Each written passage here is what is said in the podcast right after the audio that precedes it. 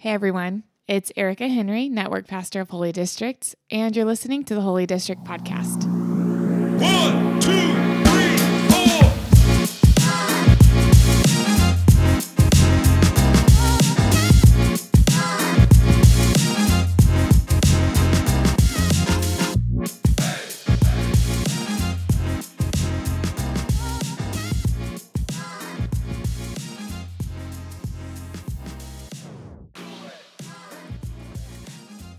I'm really happy to be back with you talking about our third psalm ish song today, Praying by Kesha.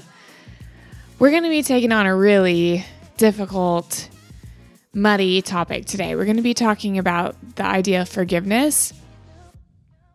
And I think this song is going to really help us and um, and how we think about it and how we think about ourselves and we think about the people in our lives to whom we may feel that we owe forgiveness or people have told us we need to forgive or you know maybe you've just read the sermon on the mount and come away thinking like wow I, I really got to do this thing.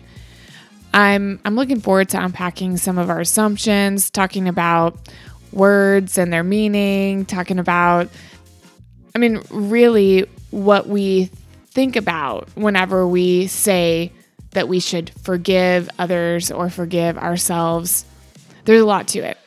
And I want to let you know I'm in process on all of this. So I'm going to take this like I'm having a conversation with you in my house. I've got my cup of coffee. Apologies in advance if you hear me taking a gulp every now and then. But uh, yeah, I want you to know that my goal for this podcast today is not to get you to think something in particular about the idea of forgiveness, but really maybe to just break open this really tense and difficult concept and see if we can try on some new ways of approaching this idea. So, if that sounds okay to you, why don't you grab a cup of coffee or whatever kind of beverage you like? Might be helpful to have a journal a pen or pencil or something you can take notes on. We might jot some notes down here and here and there. And we'll listen to our song first and then we'll just we'll just jump into as conversational of a podcast as I can manage for being by myself in my office talking into a microphone. All right. This is Praying by Kesha.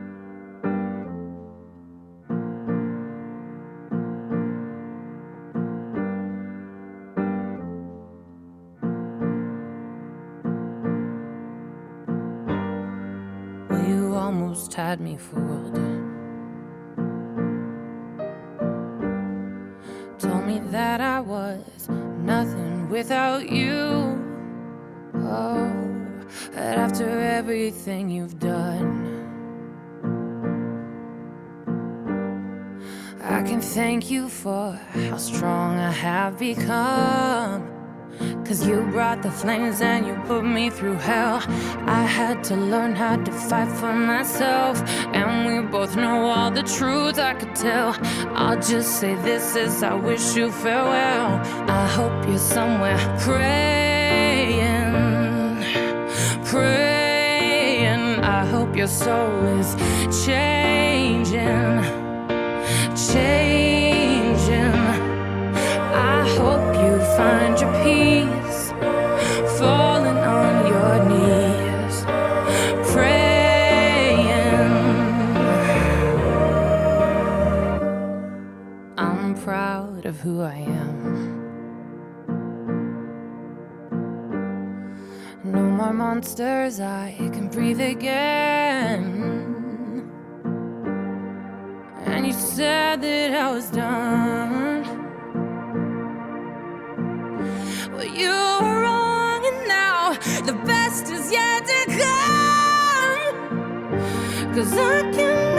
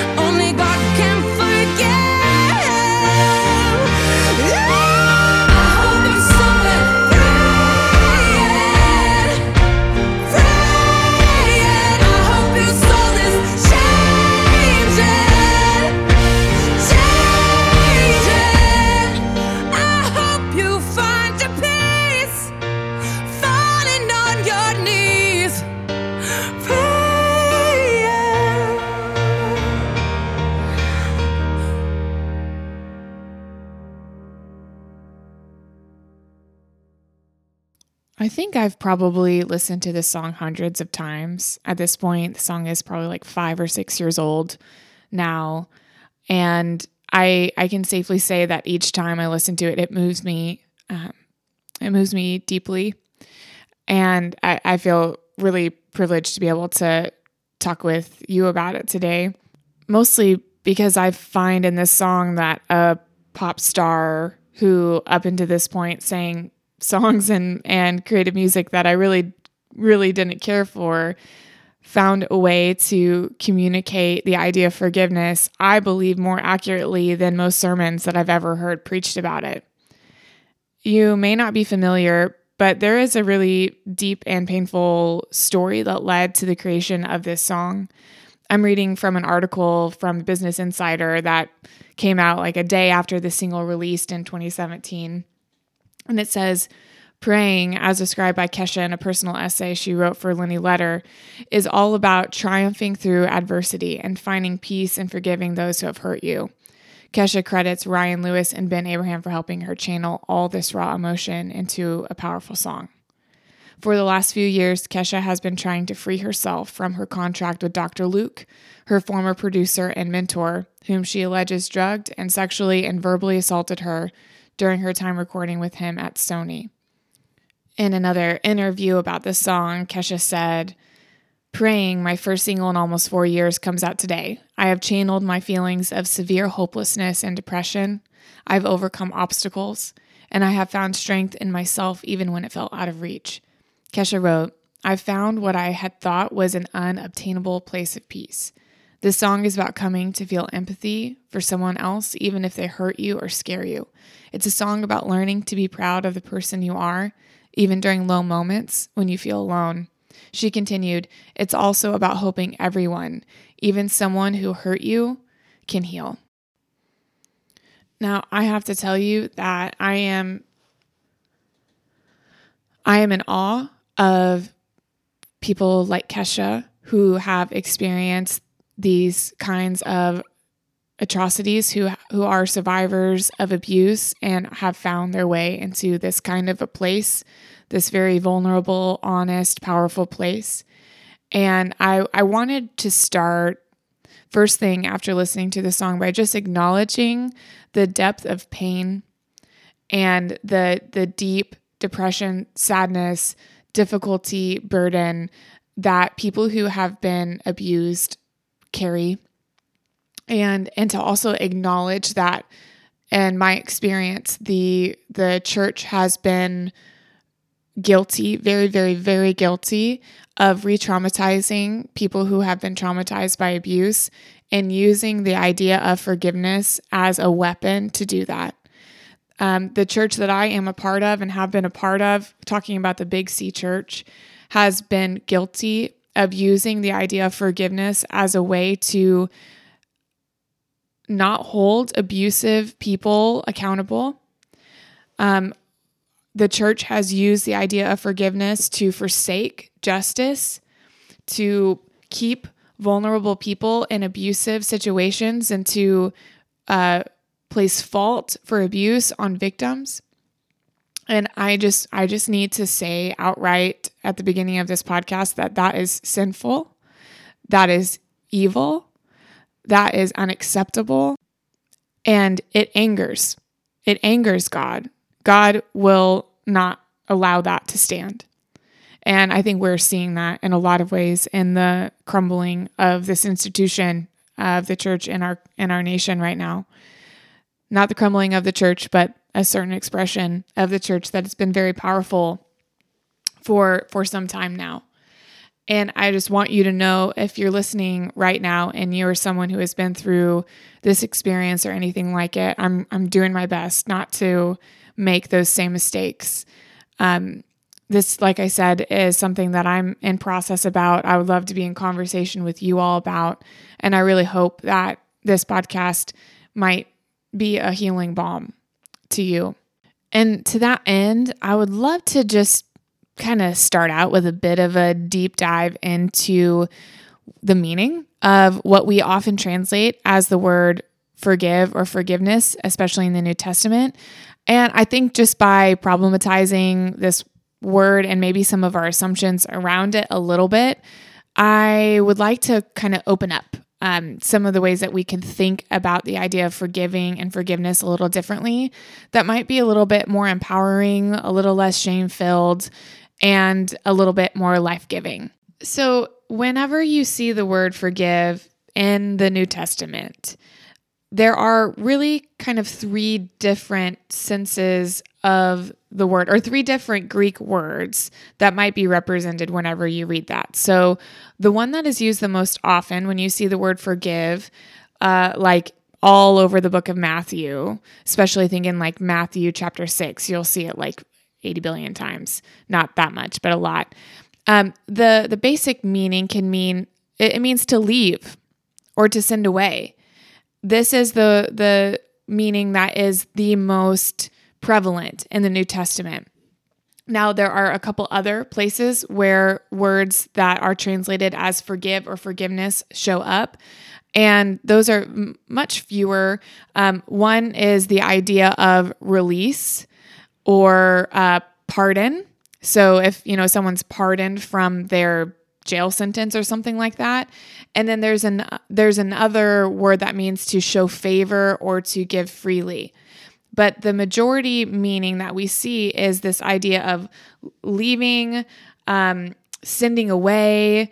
Uh, even sometimes it, it can have a sense of neglecting or leaving something alone.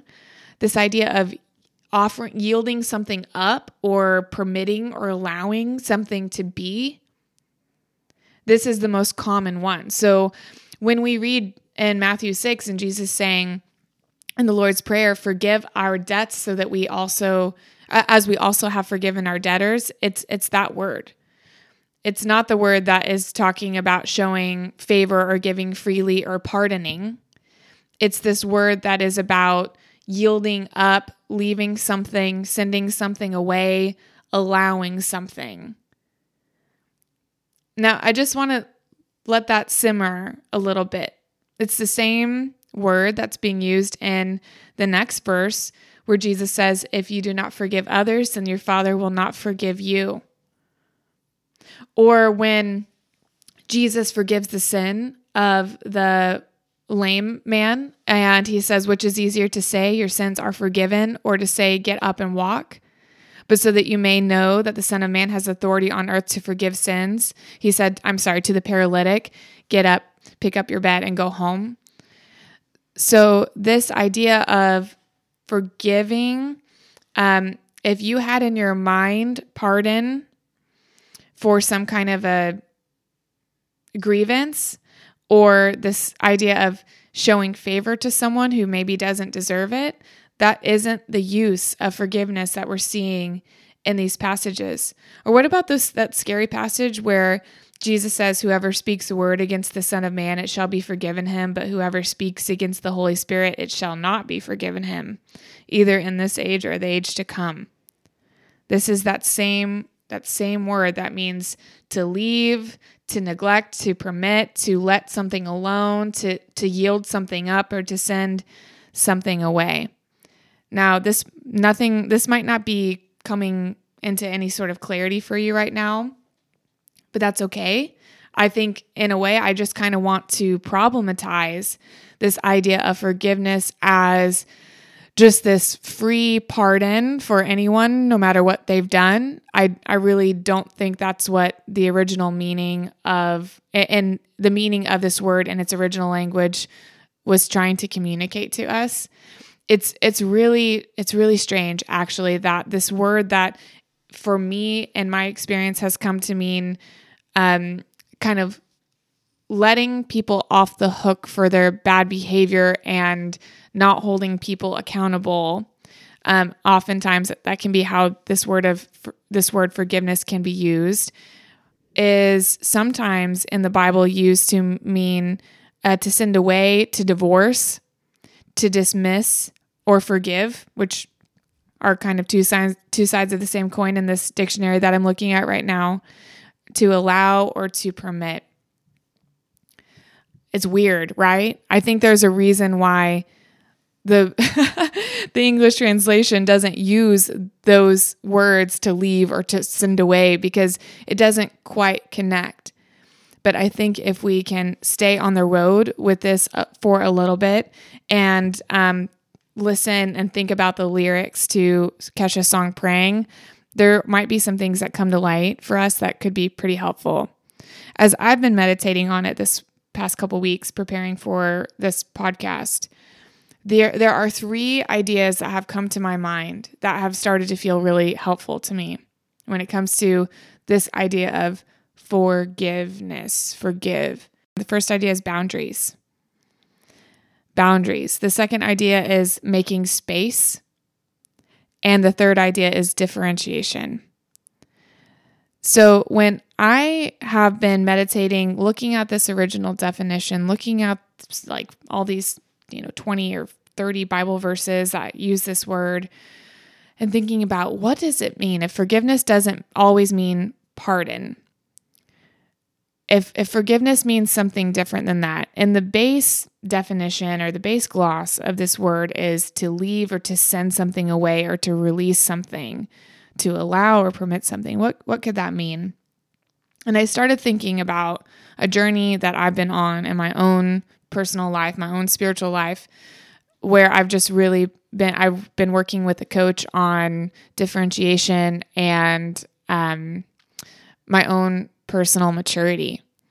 And the idea of boundaries and differentiation and making space are all connected for me in this way. So when I think about boundaries, this is this is becoming more and more common. I think that's a really good thing. I see a lot of posts on about it in social media.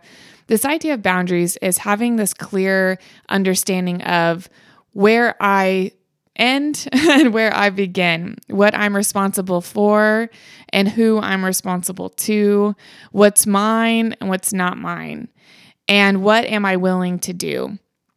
And so, whenever we have boundaries um, in our own personal lives, that means that we have a clear sense of what we are willing to do from a place of rest and love and and contentment and what things are trying uh, are imposing on our boundaries which make us feel resentful which make us feel obligation and that lead to stress and tension and relational discord.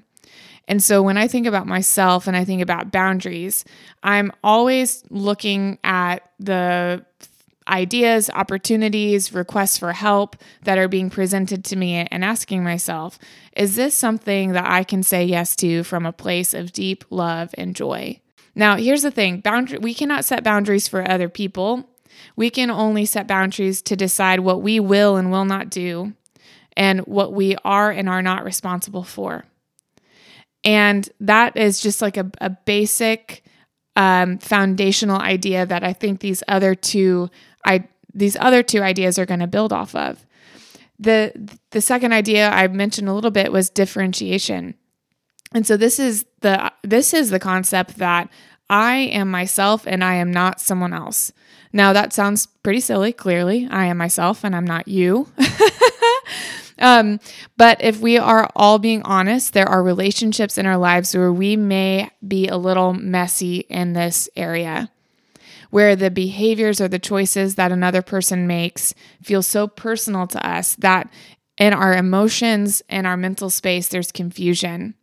That our ability to be content and whole and feel at peace is in some way tied up in someone else's choices and behavior and treatment of us. That we have given up some of our ability to have self control. This can happen with your uh, parent child relationships. This can happen in romantic relationships or friendships. This can happen in work relationships. It is connected to boundaries because it, whenever we are not boundaried, when we don't know why we do the things that we do, when we haven't really taken a, a, a, deep look inside to determine what we are willing to do from a place of joy and love, and we're we're kind of doing things out of scarcity and need and um, protecting our image or trying to to people please this differentiation is very difficult to find because our sense of self is being derived from a relationship with another human being rather than from our our sense of self and our relationship to God. And this but whenever we find our way moving toward differentiation, we begin to find a place that's a little bit more spacious where the things that other people say and do, we have the space in our emotions and in our mind to realize that 99% of the time, the things that other people are doing and saying have very little to do with us. In the same way that the things that I do and say, and sometimes when I mess up or I hurt someone's feelings or I do something um, that I look back and regret, m- many times I was not doing that out of just pure intention to to hurt that person. Many times I'm acting out of a place of, oh gosh, um, ignorance, immaturity, uh, exhaustion, uh, emotional dysregulation. Things that are going on in my life are going to spill out onto other people. And I I know that's the case for me. And so then I can start to say, oh, okay, well, this person um, maybe didn't set out to do this to me, but here I am. and uh, they seem to have splashed some of their dysregulation onto me. I, I had the I had the benefit of being in their in their crosshairs today. I'm this is this is a framework that I'm working on having in my own life so that I can become a more mature person, so that I can be more informed by my emotions, less driven by them, so that I can be a gracious person. And most importantly, that I can have a really non anxious experience of my life and my family and my relationships, and that I can see people with the most gracious attitude as possible. Now, why am I telling you this? Not not to like tell you you got to do what I'm doing or try to toot my own horn or whatever, but it's because this is this is all in my mind right now as I'm listening to the song and I'm reading these passages about forgiveness and I'm looking up the definitions in the original language. And this is what brought the idea of making space this combination of my own personal experiences and what the Bible is saying and what praying is helping me to feel through the power of music and poetry. It's like, wow, what if what if forgive forgiving is less of an act that we do after we have been harmed by someone and it's more of a stance that we take in our relationships to one another. What if it's an attitude where we recognize that, yes, I am someone who is bumbling around, making mistakes, unintentionally harming people. I am someone who has been wounded and is wounding others. I am someone who has the best of intentions and doesn't get it right. And I appreciate when people allow me to be that way so that I can grow. So I am going to be someone that permits people to be where they're at. I'm going to be someone who, in my relationships to others, makes space for their imperfection. I'm going to be a person who makes space for people to find their way to a place of greater maturity. Now, I need to flag something right here. This framework for forgiveness only works if we have a really healthy framework for the idea of righteousness, or maybe a better word, justice.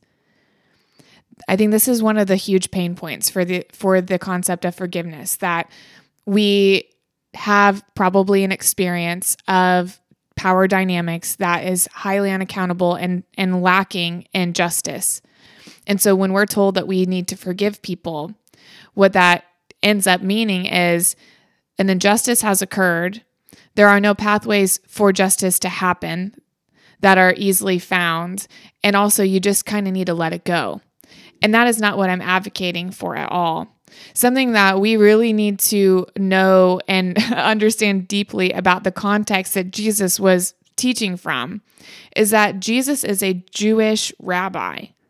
And there is a very complex system of justice that was used to and was and was given by God as a gift to mediate justice between people and people and God and people. And so there was there were sacrifices to be made, there were restitutions to be offered, and you can see time and time again in Jesus's parables he he often will um, set up a, a, vulnerable person like a widow and a corrupt person like a judge and use them as examples because this was a regular part of their life together that when someone sinned against you the expectation was there was some form of restitution that that person paid. There was there were pathways for justice. And if people were following torah if people were following god's instruction then justice was being mediated justice between people and people, and then the justice between God and people. And so that's assumed, guys. It's assumed that when people transgress other people, restitution is to be made. That is that's actually not what forgiveness is about in these in these passages. And so I want you to know that if you are in a situation where someone has harmed you, someone has committed a crime, someone has done something that is worthy and and justice is necessary, when Jesus calls us to forgive, that is something completely separate from pursuing justice because Jesus also calls us to seek justice. That is that is a huge huge tenet of the entire scope of our scriptures. And so justice is there. Justice is something that God is for and that God wants, and that ultimately God will serve. We will all be accountable for what we have done and for every word that we have spoken. So, forgiveness is not about forsaking justice, forgiveness is about something else. And so, if we can rely on the fact that God is a God of justice, then what where does that leave us in our position and what are we to do with the residual feelings and the residual harm that we carry even after justice is served or maybe if justice hasn't come yet I think that's where this idea of forgiveness comes in. And I think that's where this idea of making space and boundaries becomes really important in differentiation. And so let's let's think about the lyrics that Kesha sings um, in order to maybe get a better handle on this. In the first verse, she says, Well, you almost had me fooled, told me that I was nothing without you. But after everything you've done, I can thank you for how strong I have become. Because you brought the flames and you put me through hell. I had to learn how to fight for myself. And we both know all the truth I could tell. I'll just say this is I wish you farewell. And do you hear that differentiation language? Here she's, you know, talking to the person who was abusive, who used his power to create a story that she was living in where she was dependent on him, where her ability to succeed and do well was tied up in what he could do for her, that she was nothing without him. And now, as she's worked through this process, of forgiveness, she's recognizing you and I are two different people. And I can stand on my own two feet. And I have something in me that is stronger than what you have done to me. And I'm going to send you away. I'm going to send this away. I'm not going to hold on to this. I am not you. You are not me.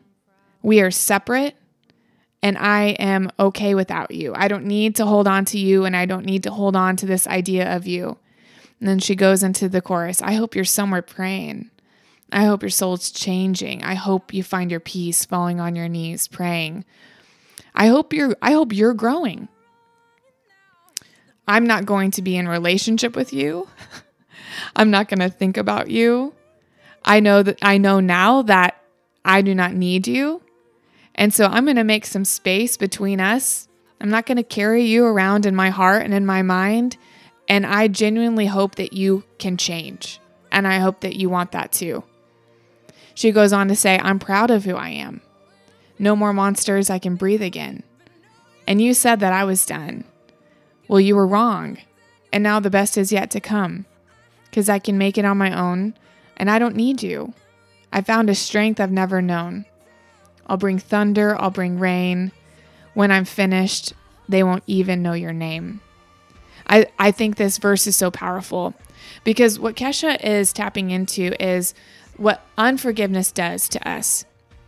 When we carry around unforgiveness, when we aren't willing to make space, when we aren't willing to to allow and accept the fact that this is where this person is and this is how they're behaving right now. And I don't have the power to do anything about that. And I cannot impose my will on this person and make them be different. I can't make them change. I can't make them ask me for forgiveness.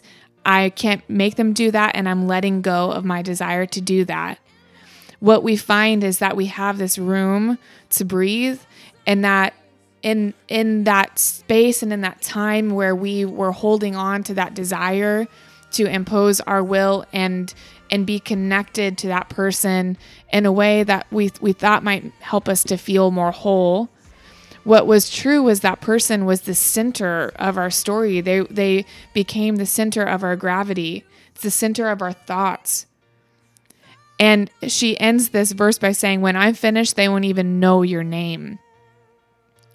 I'm just I'm just sending you away. I'm going to become who I am. I'm going to continue to grow and be proud of myself. I'm I'm not letting you be the main character in my story anymore. And honestly, by the time I'm done, you're not even going to be a significant part of my story. And I hope you're somewhere praying. I hope you're changing. I hope you find your peace. Kesha was able to go through the deep, deep pain of surviving this abuse and to come out on the other side saying, ah, yeah, I'm not going to be in your life. You're not going to be in my life. And I'm not going to carry around this desire to make you change. But I sincerely hope that you do. I sincerely hope you do. She said, Sometimes I pray for you at night that someday maybe you'll see the light. And some say in life, you're going to get what you give, but some things only God can forgive. I think this recognition right near the end of the song is so powerful that kind of the the way of the world, the way the world operates is that we respond in kind. So when someone harms you, that gives you the right to harm them back. And, and sometimes people can harm us in such a deep way that we don't even have access to that kind of retribution. So where does that even leave us? Not even not to mention even that the way of Jesus teaches us to not to respond in kind, but to respond with blessing and forgiveness, the word of the day. But here Kesha is saying, some say you're going to get what you give. And Unforgiveness is the idea of holding on to that desire and hope that people are going to get what's coming to them and that maybe we're going to be a part of that in some way. But for her, she's she's releasing that. She's saying there's some things that only God can forgive. There are some things that only God can deal with, and I'm I'm leaving that to God. I'm going to send that to God.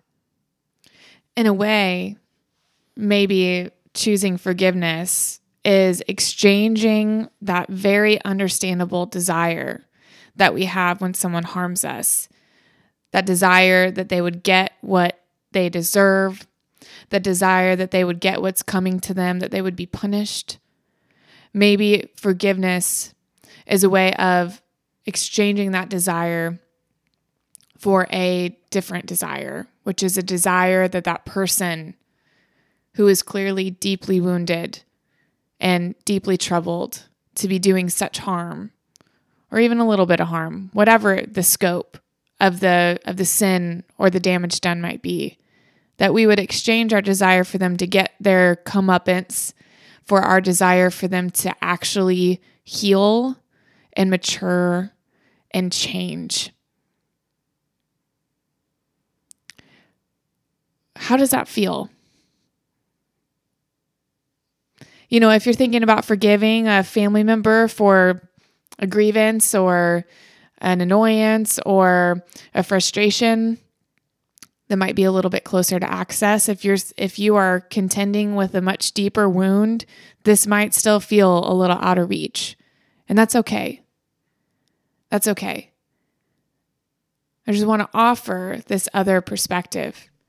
And maybe if you would just go with me for a few more minutes i'd love to meditate on a passage considering this different understanding of forgiveness. This understanding of forgiveness as being people who make space for the frailty and the shortcomings of others so that we too can receive and experience space for our own shortcomings and frailties. Let's just do a walk through some passages in the Bible that are interacting with this idea to wrap up for today. I want to start in Exodus chapter 34, verse 7, where Yahweh is describing God's self as one who keeps loving kindness for thousands, who forgives iniquity and transgression and sin, yet he will by no means leave the guilty unpunished. So, Yahweh, a God who keeps loving kindness for thousands, who makes space for transgression, iniquity, and sin, and yet does not leave the guilty unpunished. Hmm. Interesting. Let's jump into the New Testament and look at Mark chapter 11, 25. Jesus says, Whenever you stand praying, forgive if you have anything against anyone, so that your Father who is in heaven will also forgive you your transgressions. So so when you're stand when you stand praying, make space in your heart for those people that you have something against. Make room for their immaturity, make permit them to be where they are so that your Father in heaven will also make space for your immaturity. So that you too can grow. How about Ephesians 4:32? Be kind to one another, tenderhearted, forgiving each other, just as God in Christ also has forgiven you. Be kind to one another, tenderhearted, making space for each other, just as God in Christ has made space for you. Colossians 3:13, bearing with one another and forgiving each other. Whoever has a complaint against anyone, just as the Lord forgave you, so also should you. Do you guys see maybe how this just pivot, this slight pivot, has the potential to open up a different kind of space in our hearts for one another? This is not, none of these passages are saying if someone harms you, don't do anything about it, don't hold them accountable. What it's saying is, look, we're all trying here. Bear, let's bear with each other.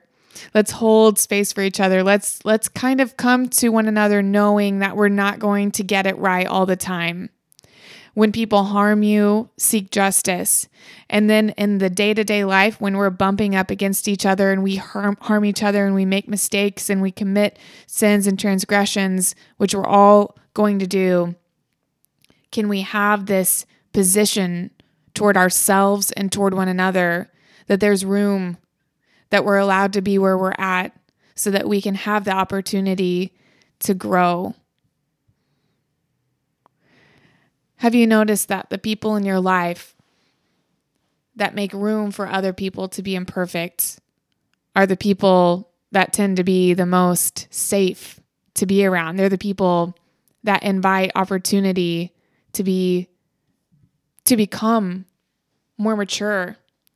But the people in your life who are the most severe and exacting, the people who are looking to find fault, the people who are so sure about the motives of others and why people do what they do, those people are the most difficult to to grow with. Those people don't feel safe. Those people don't feel like a place where you can be honest about where you're at and and who you really are and where you're messing up. When it comes to forgiveness, we have a choice We have a choice to be the kind of person who becomes a safe place for people to show up as they really are so that they can actually have the opportunity to grow. That's a disposition that we can take toward the people with which we are in community. With forgiveness, we have a choice of how we will carry those who have harmed us in our hearts, whether we will hold them in our hearts with that severity and that desire to see them pay, or whether when they cross our minds and our hearts and we feel that residual pain, whether we will release them, send that right back to God, and genuinely desire that they can change. Not that we have to be involved with that. Not that it's our responsibility to make them change, but that it's also not our responsibility to hold on to them. With forgiveness, we have a choice to think about ourselves and our relationship to God, either as a safe space where God is making room for us so that we can grow, so that we can make mistakes and learn from them and change and keep maturing and keep becoming more and more like him. Or we can we can choose to think of God as this severe exacting Zeus with a thunderbolt in the sky that's just ready to jump on us and punish us for every single misstep. See, the way that we think about ourselves, the way that we think about others, the way that we think about God, they're all connected. So, here's my hope for you. Whether you're someone who has been wrestling with forgiveness, whether you're someone who's been needing forgiveness, whether you're someone who didn't even know what, what it was. I hope you're somewhere praying and that your soul is changing. I hope that you find safe relationships where you're given permission to be exactly who you are. I hope you know and that you feel that God is making room for you. That if you're someone who is having a hard time finding that place of forgiveness in your heart, that God's making room for you. And that ultimately, we all have an opportunity to change, to repent, to be freed from that power of sin that's bringing so much harm into our lives and to those around us. Man, I don't know if this made any sense at all, but I hope it helps. And I would love to hear from you. So if you could reach out to me, you can email me, ericka at holydistrict.org. That's E R I C K A at holydistrict.org. You can find us on social media at Rediscover Sacred. We're on Instagram and Facebook. Would really love to chat more. Honestly, y'all, if you have something you want to share, a disagreement, something that this episode sparked for you, we can revisit this. If you'd like to work on this more, I feel like we're just barely scratching the surface. But I'm so grateful that you're listening today. And I'm really, really excited that you're participating in the Holy District community in whatever way that you are. We've got one, maybe two songs left in the series. We'll be talking next week about an oldie, but for me, a goodie by Alanis Morissette called That I Would Be Good. I'm really looking forward to it. We'll talk to you then.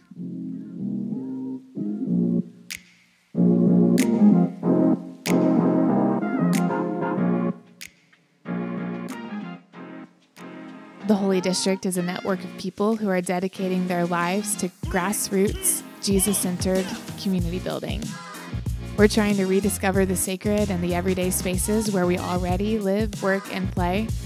And we're so grateful that you are along on the journey. Talk to you next week.